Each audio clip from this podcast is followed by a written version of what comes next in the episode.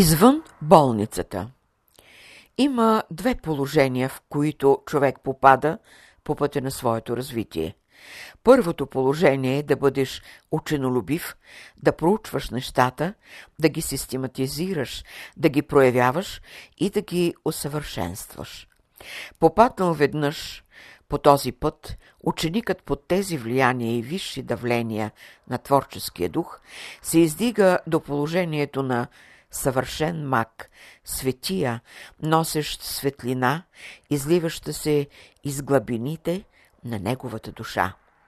Към тази категория са обърнати и очите на висшите същества, било то гении, поети, художници, творци на изкуството. Попаднал ученикът под благодатта на свръхсъществата, той бива по-близо до техния реален живот и вижда, чува по-ясно техния хармоничен и красив живот. За такива ученици свети слънцето, за тях трептят звездите, за тях се прилива въздухът, за тях се пресъздава и устройва битието. Те са белязаните върху дланта на Бога. Този е строго определеният път за ученика, който се учи, расте, подмладява и преобразява. За такива ученици се казва, че са силните, на които се поверява ключа на всемирните тайни. Те могат и са способни. На тях вярват и се оповават, че няма да злоупотребят с волята и вниманието на Бога.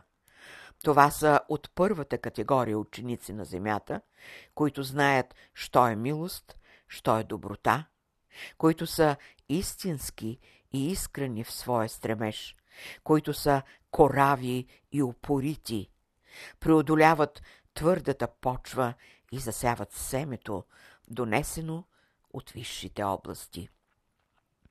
За тях плеяда същества неуморно преливат слънчевите системи и поддържат огъня и силата в тях, за да се пази равновесието, хармонията и мировата им благодат. Кои са втората категория? Това са людите, които чакат пред вратите на болницата, впили поглед, дано, дано някой утешителни очи ги погледнат и им кажат Бъдете спокойни, има леки за вас. Въпросът сега е за тази вътрешна среда, за този малък кръжок, дали вие сте вече на скамейката пред учителя или сте пред вратата на болницата.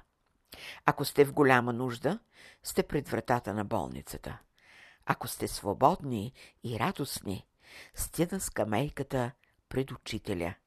Ако сте болни, пред вратата на болницата сте. Но ако сте здрави, вие сте опората, могъществото на скамейката на нацията и народа, на държавата и континента. Ако сте луди, пред вратата на болницата сте.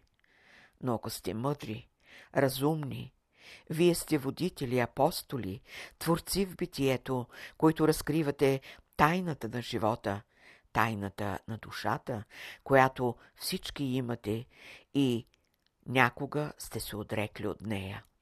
Ако сте фантазьори, пред вратата на болницата сте.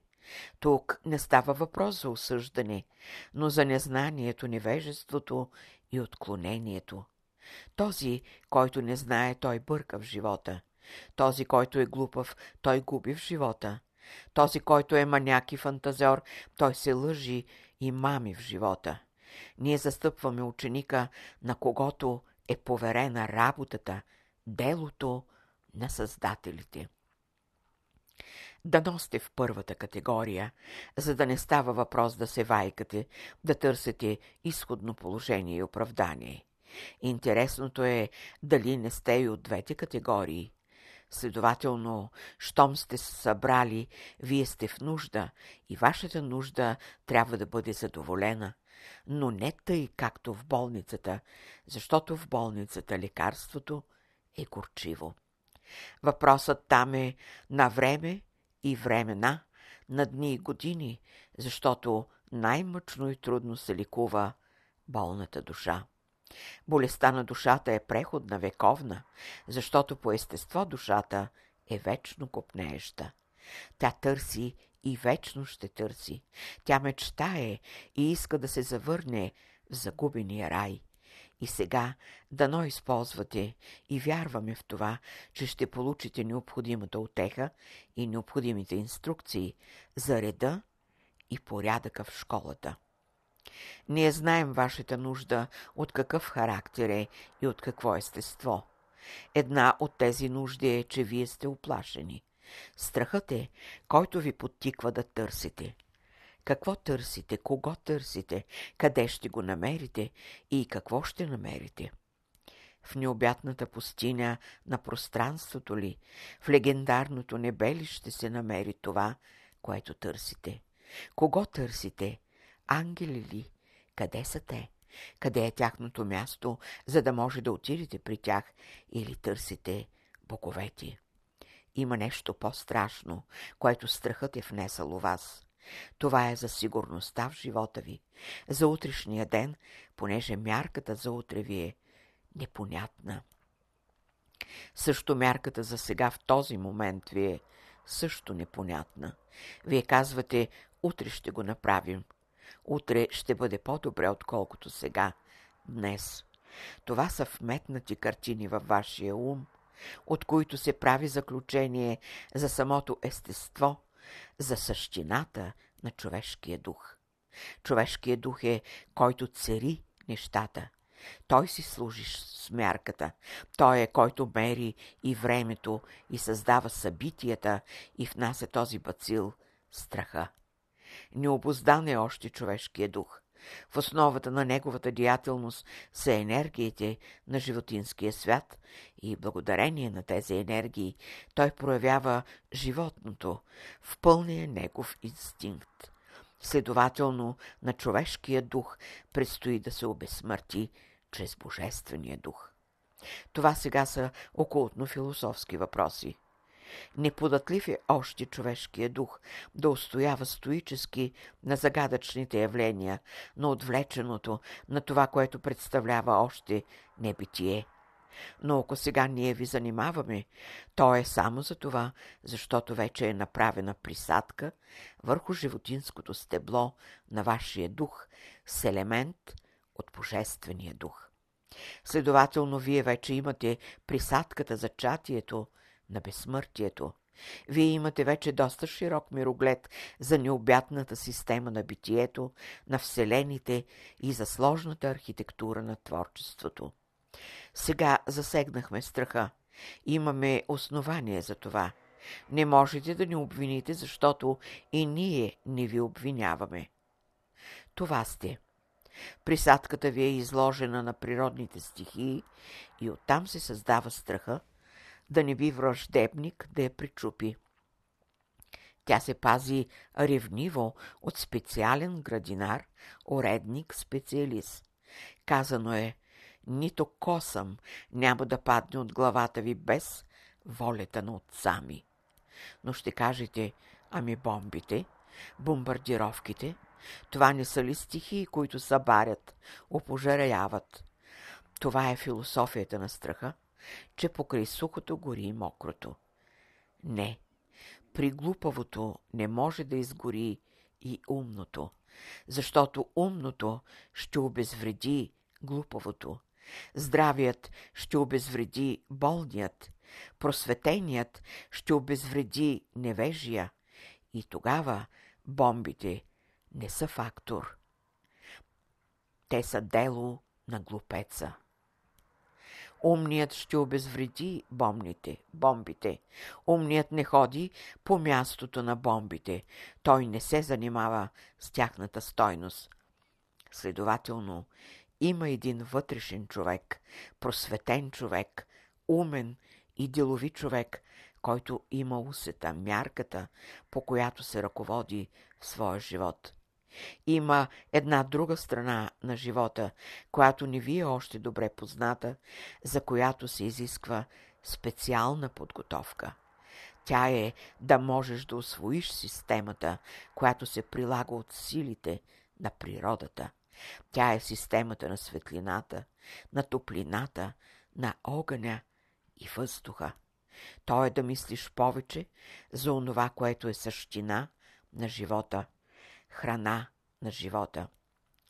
Под душа разбираме съвокупност на светлина, топлина и въздух, огън и вода. В тази съвокупност като спойка е любовта, а като деятелност е духът. Не е трудна тази система, защото вашето естество е съвокупност от тези елементи. Те са живи сили у вас, които ви нашепват, внушават и подсказват с коя сила, при какви условия и по какъв начин да работите. Всеки, който е разбрал тази страна на живата, на живота, той е истински художник, който има реалните цветове, цвета на светлината, на топлината, цвета на въздуха и огъня, цвета на водата. Това е истински художник, който умее да взема от природата и да създава за природата. Ако художникът употребява тези цветове, той да си служи в работата си с четката на живите сили на слънцето, които под давлението на духа създават красотата, която е истински образ на Бога. Без красотата ти не можеш да познаеш Бога. Без нея ти не можеш да изживееш Бога. Без красотата ти не можеш да възпяваш Бога или не можеш да бъдеш поет. Без красотата ти не можеш да бъдеш човек на науката, защото само красотата е в състояние да разкрие свойствата на всеки елемент. Без красотата ти не можеш да имаш представа за боговете. Следователно, бъдете красиви. Ако има нещо тъмно у вас, пуснете да проникне повече светлина от живите сили на слънцето. Ако има нещо дисхармонично, пуснете топлина, защото при топлината елементите се разширяват. Това е скица да създадеш себе си, а когато създадете себе си, ще имате моралното право да претендирате да бъдете строители в битието. Ние не ви казваме сега да създавате битието, защото създателите на битието са безстрашни. Да създадеш Бога у себе си, който всичко знае и всичко може, това са условията и мечтите на големите художници, поети и мислители.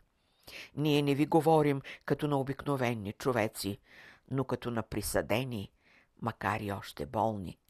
Пожелаваме ви да бъдете Бог, да даде Бог по-скоро да оздравеете, да се прихване добре тази присадка. И тъй. Всяка заран, умивайте лицето си със светлината, намазвайте устните си с багрите на слънцето и внедрявайте слънчевите лъчи в очите си. Всяка заран дишайте сетера на топлината, за да огрее вътрешните пионери, които радостно ще разнасят духовното богатство из целия ви организъм. От естеството на слънцето намажете кожата си, пресъздайте стомаха си и дробовете си, пречиствайте жлъчката и всички ваши мускули и кости, пречиствайте кръвта си, за да бъдете неуязвими.